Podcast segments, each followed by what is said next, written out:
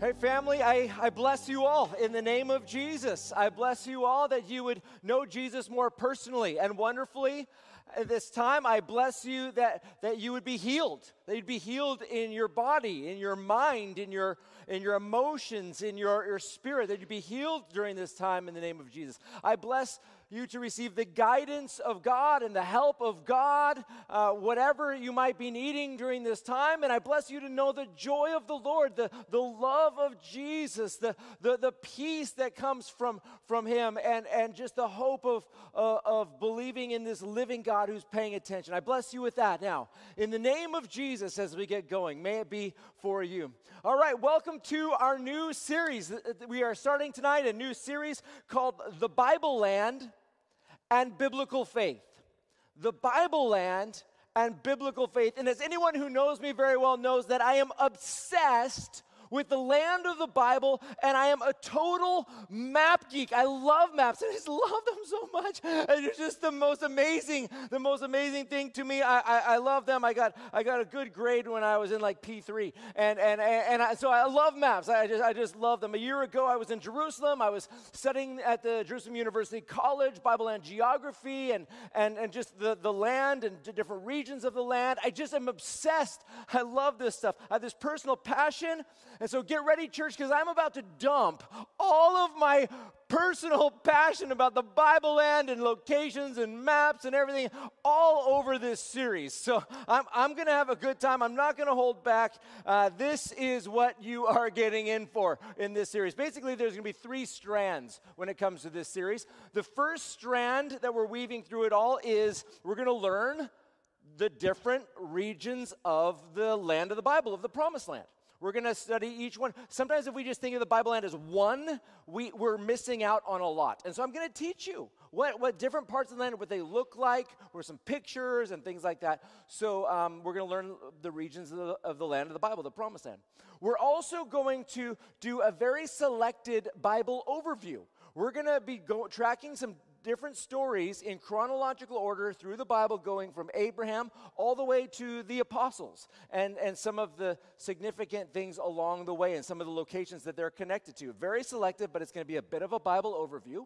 Um, the third thing that we're going to do is we're going to learn different lessons about what biblical faith looks like in, the everyday, in the day to day. What does it look like to live with biblical faith? To me, this, this, sounds awesome. I mean, this sounds, this sounds like my, my dream series. We got maps, we got geography, we've got pictures. On the chat this morning, Laura's mom, Mita, was like, What about archaeology? I'm like, Sure, I'll drop some of that in there too. I can dig up some of that. And, and we got some selected Bible view, ah, archaeology joke, uh, selected Bible overview, and faith lessons for today in one series. Throw it together the Bible land and biblical faith Woo! I'm looking forward to, uh, to this time. Sign me up, right?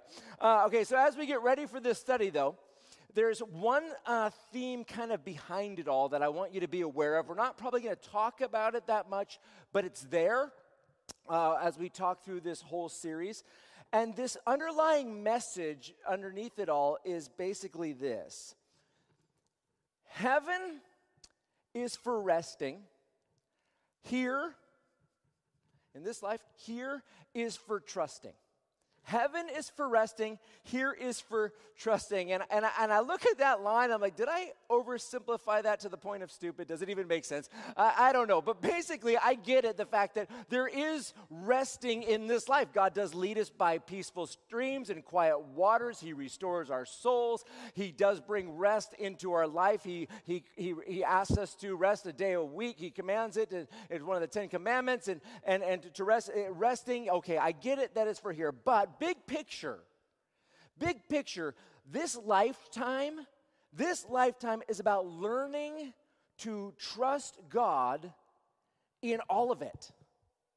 In, in, in all the seasons, in all the moments, every challenge and every blessing, every advantage, every, every obstacle. Now, this life is about learning how to live by faith live by faith in, in the day to day. If you go into this life expecting that following Jesus means no pain, no, no trials, no tribulations, you're going to be really thrown by the reality. That's not God's intention for our lives right now. For his intention is to teach us how to live by faith and then to show the rest of humanity how wonderful it is to trust the God of the Bible, to, to trust Jesus with our lives, big picture, and in the day to day. More on that as we go through this series. Today, what I want to do is I want to have an overview, uh, an introduction, I guess, of the, the land of the Bible, at least in its larger context, uh, in, in the ancient Near East context of, of understanding the land of the Bible. And, and when I think of people in the Bible to help us get a sense of the other nations around, uh, it makes sense to start with this guy named Abram, whose, whose name gets changed to Abraham. And the reason why I'm going to start with him is because he actually at least journeys through all the major. Um, empires of his day before finally settling into the promised land. Uh, before we talk about Abram, though, I want to show you a map and kind of get you acquainted with the ancient Near East, at least for, for a brief way. Now, this is really important when it comes to helping us understand the context of our study and the promised land. The promised land is the red circled bit. That's the promised land. Now, I, I hope that what we're about to talk about will help us correct some incorrect some incorrect assumptions that we, we tend to um, put onto our view of the promised land. In the ancient Near East, there are cat nations and mice nations. There, there's cat nations and there's mice nations. The promised land is full of little mice nations Israel, Judah, Philistia, um, I guess the Tyre, Phoenicia, I guess that's called up there, and then Moab and Ammon and uh, Edom. Th- those, those countries, those are all mice countries, okay? Uh, the cat ones are the massive empire locations around the world. And, and uh, I guess we, we tend to be encountering them through the, our journey through the Bible and the Old Testament from Egypt in order going further away. You, you mostly focus on Egypt near the beginning, an empire, a cat place, and then Aram during the era of the kings. Aram shows up more than you tend to realize. And then Assyria comes along around 722 BC and destroys the northern kingdom. And then Babylon comes around in about 605 BC to destroy um, to destroy. So you can have this progression across, uh, across the, the nations. Now, cat empires are very different than mice empires because cat empires have the main ingredients to being a strong and mighty location naturally. Naturally. And so, what do, what do nations need for to be cat empire nations? Well, the first thing that they need, and this is really essential, is they need lots and lots of consistent water. That is essential for, for a nation to be able to grow and thrive. And I'll tell you right now, the promised land does not have lots and lots of consistent water. Secondly, it has to have the ability to uh, grow an abundance of food. It has to have lots of food. Again, the promised land is not a place to grow an abundance of food. Uh, thirdly, it has to have some strategic economic advantages. And fourthly, some strategic geographical advantages, some sort of combination there of like safety and access to the rest of the world.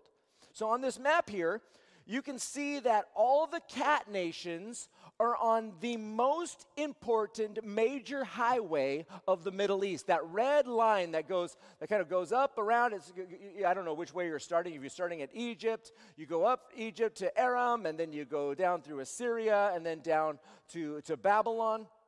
Um, that, that they're all on. They all have that access there and they all have plenty of water and food. You, you, know that the, the Nile River in Egypt, we're pretty familiar with that, this, this consistent source of water and, and food. Um, Aram has got several rivers, and, and, then, and then you go over to um, Assyria, and you've got the the Tigris River and, and some other rivers up there. And then Babylon is kind of down where the Tigris and Euphrates both come together. Major, major rivers. Uh, in contrast, the, the, the land of the, the promised land basically has no rivers, like none, zero, zero rivers that flow year round. You, but you're like, but what about the Jordan River? It's worthless when it comes to the land of the Bible. It's way down in a rift in, in, the, in the Rift Valley, it is so, like river, water doesn't come uphill, guys. It just, it's there, but it's way down there, and it's, it's of zero help for basically the whole of, of the promised land. It's, it's just down, it's just down there. So it's, it's pretty unhelpful. Now, in this map here, I don't know if you can see it, but there's kind of a shaded area a shaded area kind of going through those empire nations. That's called the Fertile Crescent, and that means food in abundance. Prime food growing land. And you can just see it, it just swipes right through Aram and, and Assyria and out of Babylon. That means food.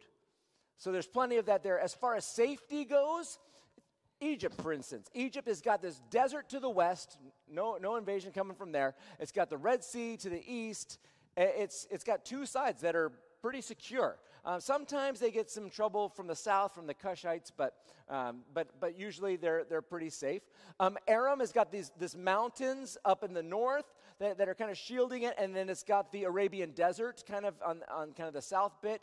Even more so, Assyria's got the mountains behind it and the uh, Arabian desert, and the same with Babylon, the mountains behind it and the desert in front. And basically, those mountains serve as a pretty great barrier until the nation of Persia uh, the Medes and the Persians, they come out of those mountains and they take over the, the whole of the Fertile Crescent. But, but that's, that's fun facts for another day. We're not going that far.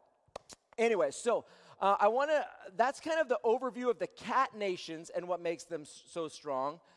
Uh, the mice nations of, of, of Israel and Judah and, and that area, very, very, very different. And so I said this in the spring but I want to say this again now because it's extremely important to understanding the land of the Bible. The promised land, circled in red there, the promised land is not the best land. The promised land is not the best land. In fact, it's not even close. It's not even close to the best land. All of those other lands are, are way better than the promised land. The promised land, it's not a destination. The promised land is not this dream land, this ideal land. Geographically speaking, um, it, it's just a land between good land.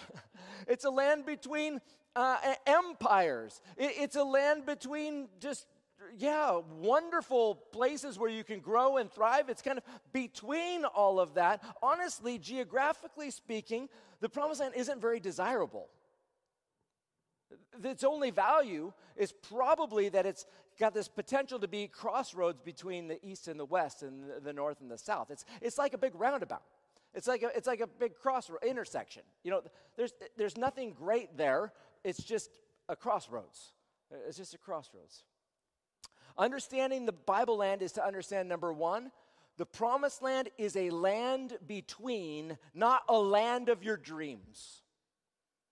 The promised land is, is a land between, not a, the land of your dreams. I mean, one of the reasons why Israel is so rarely invaded by the cat nations, in fact, often uh, you hear about Egypt just kind of going along the coastal road up to, up to the north, Carchemish or whatever, is, is because it's really not worth taking. It, it, it's, not worth, it's not worth the effort. It's just not that great of a land. Okay, so let's talk about Abraham for a moment. Abram, Abraham. He is born in the Babylon era. In his day, uh, it's the land of the, the Chaldeans or whatever, in, in Ur, and that's in a cat area, a cat nation area, a long ways away. But his dad, named Terah, sets out to relocate the family from that cat area in, in the Babylon area to go to what we now call the promised land, the land of Canaan. But while he's on the way, he stops. Let me read it in Genesis chapter 11. It says this It says, Terah, who's Abram's father, took his son Abram, who we call Abraham, his grandson Lot, Haran's son, and his daughter in law Sarai, who uh, his son Abram's wife, we call her Sarah now. And it's because God changes their names, but we're not going to talk about that. At, and they set out together from Ur of the Chaldeans to go to the land of Canaan. But when they came to Haran, but when they came to Haran, they settled there. Terah lived 205 years and died in Haran. Okay, So let's see what this is on the map. Let's bring up the map here of Abraham's journey, Abram's journey. The Bible does not say that Abraham heard from God in, in Babylon, in, in that era, in, in Ur of the Chaldeans. And so the story starts with Terah, his dad. And, he, and he's journeying to the promised land, and he's just going up that main highway. That's the road that he's going to go along, going up the main highway. But instead of going all the way to the promised land, he stops short in Haran. Why? Why does he stop short? Because Haran is an incredible location for a family to grow and, and to thrive. It, has got all the food you could want, it's got all the water that you could want, it's got empire goodness, all the cat nation goodness you could ever want in the land of Haran. Haran is vastly better than the promised land, it's not even close. Haran is by far the, the, the, better of the lands. And although Terah was on his way to the promised land, he stops in the way better place in the, in the land of Haran, where his family settles and thrives. The story continues, though, starting with Haran, and we, we look at um, chapter 12, verse 1. It says, Then Yahweh, the Lord, said to Abram, Go out from your land, he, uh, Haran here, go out from your land, Haran your relatives, and your father's house to the land that I will show you. I will make you into a great nation. I will bless you. I will make your name great, and you will be a blessing. I will bless those who bless you. I will curse anyone who treats you with contempt. And all the peoples on earth will be blessed through you. And we're talking about Jesus there. That's, that's going to be fulfilled with Jesus. So, Abram went as Yahweh had told him, and Lot went with him. Abram was 75 years old when he left Haran. It's never too late to start. He took his wife Sarai, his nephew Lot, all the possessions they had accumulated, and the people they had acquired in Haran. Stop right there. I want to just highlight this that you've probably never really identified before. Look at how the family was thriving in Haran. Look at how they were thriving in Haran. They, they, they had all these possessions that they had accumulated, and the people they, they had acquired in Haran. It was a place of, of prosperity and growth and thriving and, and, and amazingness.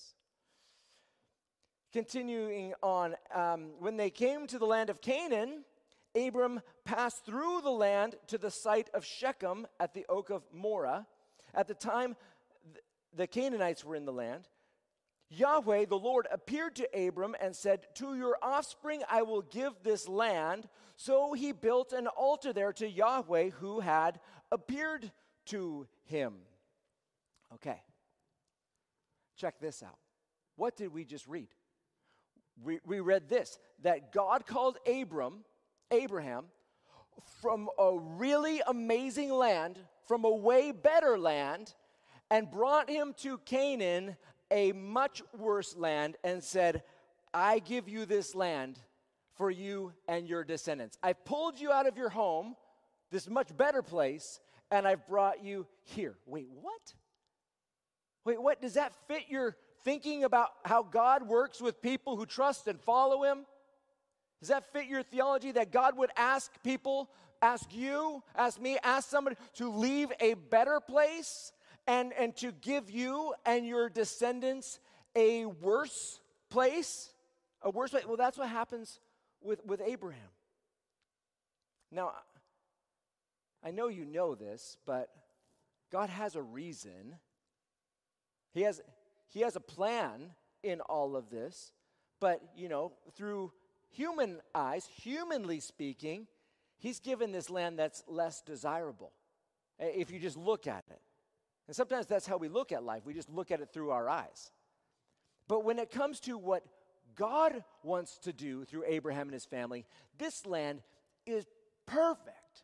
This land is perfect. If you want comfort, if this land is awful, but but if you switch your perspective from what your comfort and what your eyes see and, and thriving and all that kind of stuff to what God wants to accomplish in your life. Uh, in this case, but if you want to live a life that requires you to prove to people that God can actually be trusted, not just with the big things, I trust God with my life, but with the everyday things, I trust God for my food. If you want to live a life that proves God does provide, that proves God is paying attention, that proves God is powerful, that proves God is still moving, that proves God is trustworthy with, with the everyday bit of your life, if you want to live a life that proves God is real and that you can trust Him, then the promised land is the perfect land. It's a land to learn how to live with biblical faith and how to let the nation know that our God can be trusted. But in order to see that, you need to shift your perspective of, of life and, and, and the land that, that, you're, that you're in, what, what it is to be in the promised land, the land that God handpicked for you or for his people. Most people get confused. Most people think the promised land is a kind of an analogy for heaven. Uh, it's a type of heaven, and they think, ah, the promised land. The promised land, that's, that's a land of peace. That's a land of plenty. That's the land uh, like, like heaven on earth. That couldn't be further from the truth. Egypt was the land of plenty. Egypt was the land with lots of water and lots of food and, and lots of safety. In fact, in Deuteronomy chapter 11, verse 10, we read that there's a big difference between the great land of Egypt and what they're going to get in the promised land. In Deuteronomy 11 10, we read, The land you are entering to take over, the promised land, is not like the land of Egypt from which you have come. What's the land of Egypt like? Well, where you planted your seed and irrigated it by foot or by hand, as in a vegetable garden. It was so easy to plant and see food thriving in the land of Egypt. The land you're going is not like that.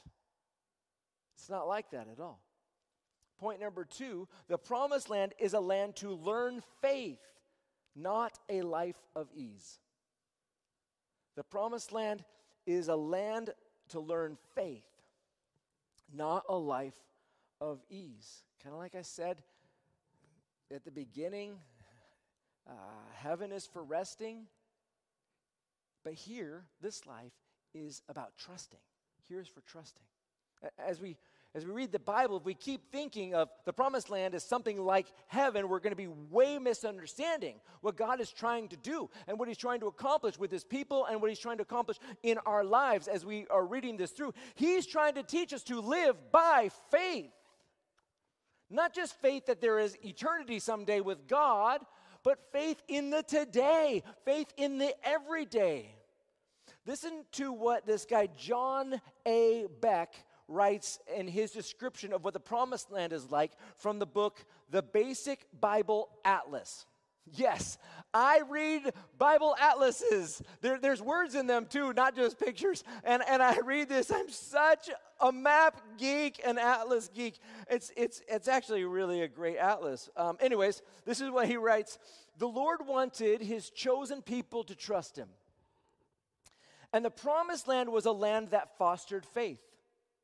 It was a difficult place to grow food and get water, a famine prone land where residents were faced with a variety of ecological hardships. It was also a land that persistently faced military invasion, virtually guaranteeing that each generation would know the anxiety and disruption caused by war. There's lots of little fighty mice around there. At such moments, there was only one place to look, and that is up, beyond one's self to the one who could do so much more than we can ask or imagine. The land's an uncomfortable land. This promised land is it's not easy, it's uncomfortable. Abraham understood that. Abraham understood that this was the promised land, but it wasn't the new Jerusalem that we're all waiting for when, when, Eh, eh, when we read in, in, Revel, in the book of Revelation. In fact, in Hebrews chapter 11, verse, verse 8, we read this. It says, By faith, By faith, Abraham, when called to go to a place he would later receive as an inheritance, obeyed and went even though he did not know where he was going. By faith, he made his home in the promised land. Like a stranger in a foreign country, he lived in tents, as did Isaac and Jacob, who were heirs with him of the same promise. Why did he make his home in the promised land?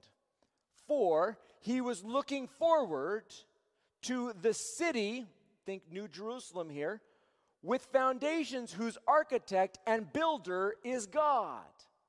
He's in the promised land, but he realizes that this isn't where we're in. This is not the goal. The, the, the end is not the promised land. The promised land is the promised land, and we're looking forward to the New Jerusalem.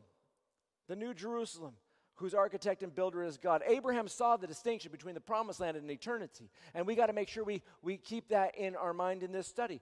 Point number one that I said was the promised land is a land between, not a land of your dreams. Point number two that I said is the promised land is a land to learn faith and not a life of ease. Thirdly, I want to say is the promised land is a diverse land with very different regional challenges. Now, this is really going to be the focus for our series.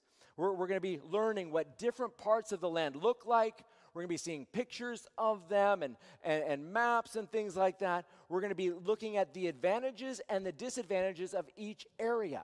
They all have advantages and they all have different advantages, sorry, different disadvantages, and they're different in different regions.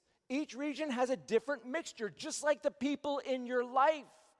The people in your life all have different advantages and disadvantages.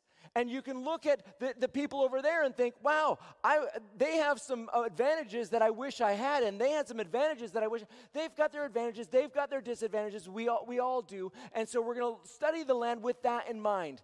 And we're not going to worry about other people or what, what's going on in their life. We're just going to focus on, you know, where we've been placed.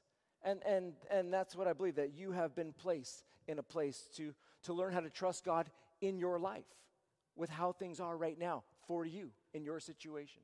But there's, there's diverse regions. Here's two different maps here at the same time. Um, one map is about rainfall, and that makes a big difference because there's no rivers.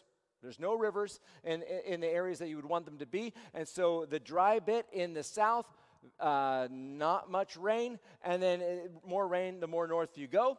Um, the other map shows dirt types and soil types, and that is super significant. It, it, impacts the kinds of cities that are built and how strong they are. It impacts what's grown there and what, what how to thrive in different areas. I, I, I, know too much about dirt. We're not talking about that. Very significant map, but you, what I want you to see is the little drawings, the little pictures, and, and different um, different regions and different areas grow different kinds of things, or some are more, uh, you know, sheep or vineyards or olives or figs or, you know, just there's different things in different areas. And that's rather significant. Um, you know, I'll, I'll, talk about this more in, in the days ahead, but if you live in a region that doesn't have enough water but does grow grapes, then you can supplement your water shortage with juice from, from the grapes. And, and, and there's different challenges, but there's also different uh, advantages in, in, each region. We'll talk more about that in, in, a bit. Today, I just want you to see that uh, each region is going to have its own challenges. And I just, I just want, I just want us to stop comparing our situations to everybody else's. It will be good for you to just be like, God has me here. God has me in this life with these challenges, and maybe it's really unpleasant or maybe it's okay, but He has me right here for, for these challenges, and that's okay. My job is to learn faith. My job is to learn how to trust God with, with my current challenges and, and advantages, to, to trust God here and not worry about other people and maybe having it better, maybe having it worse. Just this is my job here. We'll, we'll, talk more about that in a second. That's number three. Number four, the fourth thing I want to point out, and finally, is the promised land is a land with non traditional strategic value. I told you it's, it's not like a cat nation. So it has a non traditional strategic value. And you ask yourself, why did God give Abram this land? Well, we've kind of answered that question in one way when we've talked about how people need to learn how to trust God and, and what happens when you don't trust God. And then what happens when you start trusting God again after having not trusted Him for, for a while? What, what happens when you turn back to God? It's a land to learn faith. We, we talked about that. But there's another reason. Look at this map, map number five. This less uh, wonderful to live in area, the, the, land, the land here, the promised land, is a, it was a crossroads for the ancient world. I, I, I talked about it like a, a giant roundabout. it, it, actually kind, it kind of actually does function that way. Uh, it's probably a fantastic way to, to view it. But you can see on the coast, on the coast, you've got the uh, road coming up from Egypt and, and that is the number one most significant roadway in the ancient Near East. It goes from Egypt all the way over to Babylon. That is road number one. And God's people are placed right on it.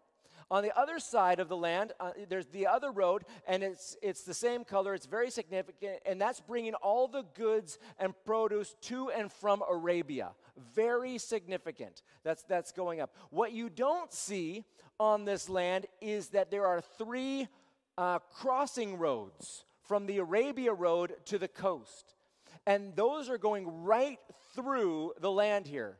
Uh, so you, you're coming up from Arabia, and you, and you can cross over to the port cities on the coast, and the goods go from Arabia into the Mediterranean world to, you know, um, Greece and, and, Rome, the Mediterranean world that way, and then the goods are coming up from uh, Egypt and into the empire, and then from the empire's countries, the, the cat countries down in, into Egypt. It is this major crossroads to the entirety of the world. And so the strategic, sorry, the non strategic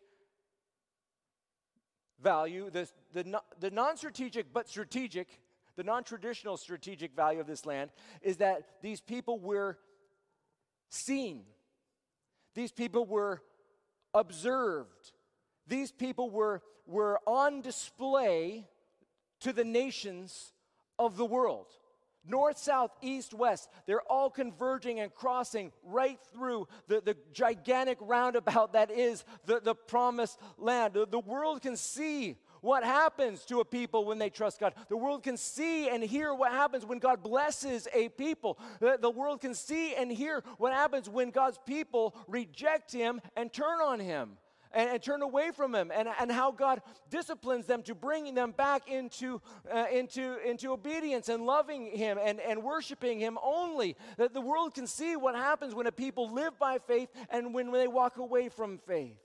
And then you get to Pentecost and Jesus is alive, risen from the dead, and the Holy Spirit descends uh, in Jerusalem at, at, at, the temple there in Jerusalem, and the gospel then just goes from there into all the world quickly as if it is perfectly and intentionally located at the center of the world for the gospel to go everywhere rapidly. As if, according to Acts 26, that this whole Jesus thing wasn't done in a corner, it was done at the crossroads. God places people to be testi- testimony, living examples of what trusting God actually looks like day to day. When the other nations are like, oh, I wouldn't want to live there because that's difficult. They don't have enough water, they don't have enough food. Oh, but God still provides for them, huh? And then they start to learn what it is to, to trust God, the joys of trusting God and the tragedy of, of rejecting Him. Now, I, have talked around this and, and through this a few times already, but maybe you look at your life and it just looks unpleasant.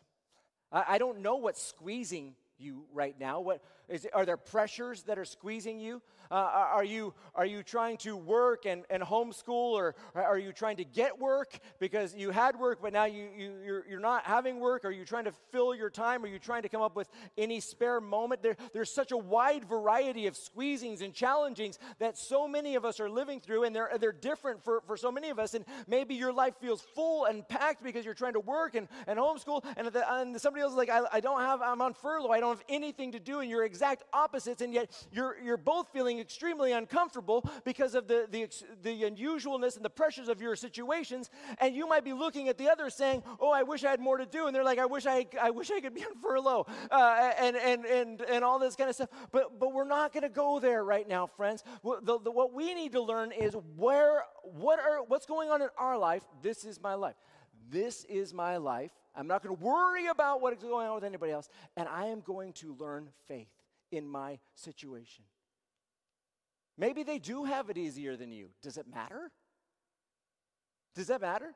Maybe you're looking at their life like, God, why, why, why, why, why do they have it so much easier than me? I'm so frustrated. Why can't you do? Okay, look, all in seasons.